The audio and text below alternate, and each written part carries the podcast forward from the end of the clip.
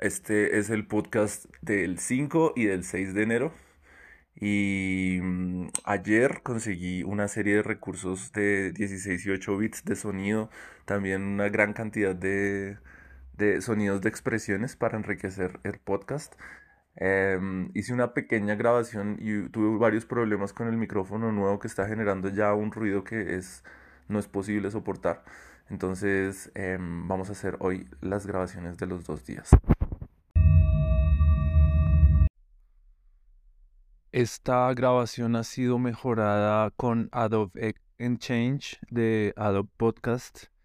y voy a dejarla por acá como recordatorio de lo que es posible lograr. Vamos también a probar a abrir la grabadora e ir dejando las grabaciones a lo largo del día para luego de pronto por la noche subir todo a Adobe Exchange y luego subirla al podcast. Si lo veo mm, viable, lo seguiré haciendo así. Si no, pues entonces esta grabación me recuerda la posibilidad de grabar con un buen micrófono lo que se generaría o simplemente de subirlo a esta plataforma sin todo lo engorroso que sería el micrófono, el estudio, el lugar sin eco y todo lo que requiera un mejor audio. Haciendo las exploraciones de Bannerlord con ontologías y viniendo de una serie de pruebas con distintos herreros y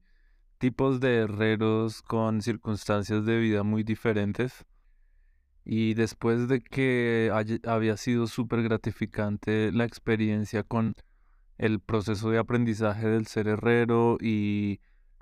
la posibilidad de ser hipervalorado en un reino por una capacidad que muy pocos llegan a dominar en extremo,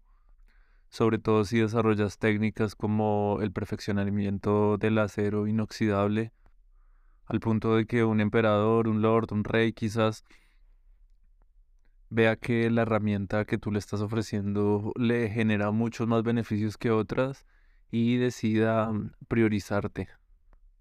Pero bueno, resulta que al final ya empezaba a volverse monótono por la cantidad de experiencias que había tenido similares y decidí hacer un nuevo personaje. Y este personaje mm, tenía solamente un énfasis principal, que es que podía estar en el momento presente y podía valorar cada uno de los entornos donde le tocaba vivir porque era una mm, nómada que permanecía viajando con un pequeño grupo de mm, soldados eh, familiares o relacionados con su familia. Muy joven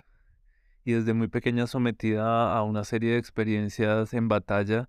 que la habían, le habían permitido tener una reputación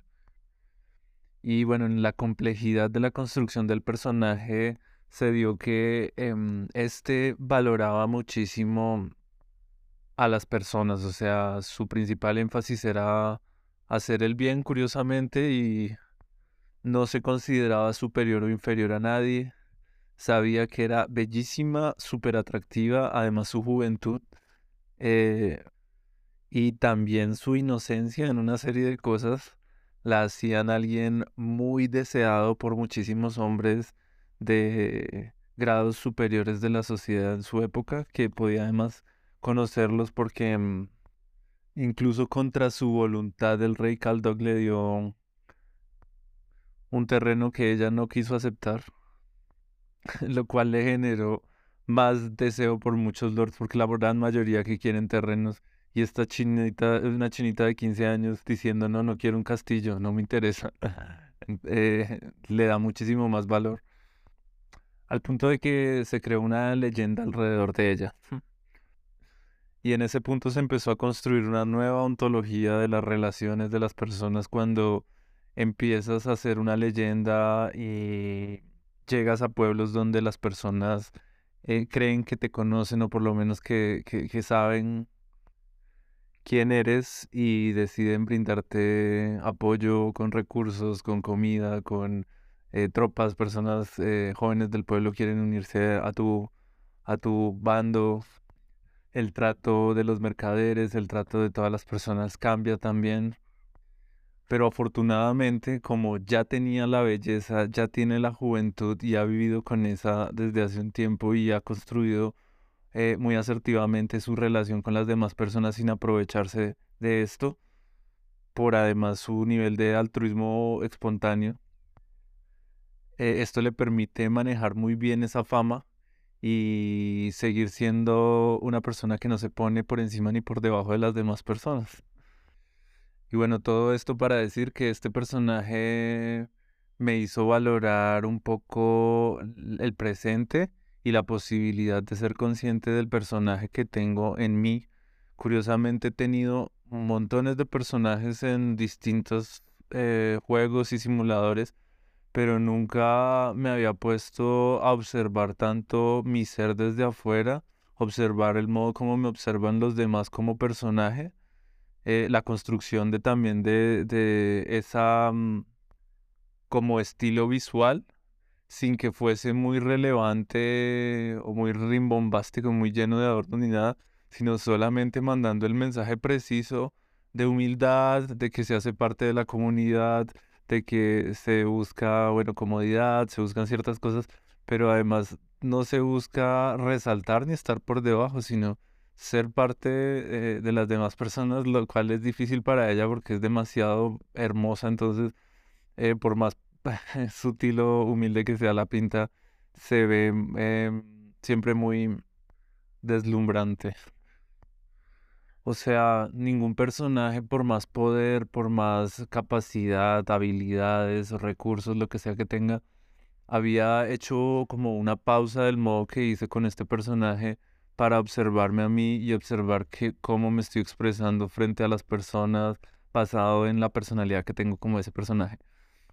Y no sé, de repente como que pude trasladar ese sentido a mí y recordar pues mi interés que, el interés que siempre he tenido con los espejos, la valoración que tengo por eh, estar eh, en constante apreciación de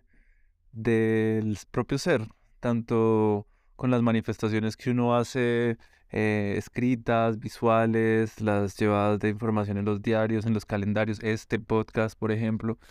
También la posibilidad de tener espejos en la casa, de estarse mirando, de ver el modo como uno se mueve, cómo uno se expresa. Y pues sí, de algún modo eh, aprovecharlo para esa interpretación que tienen los demás de uno. Pero antes de desarrollar ese fin,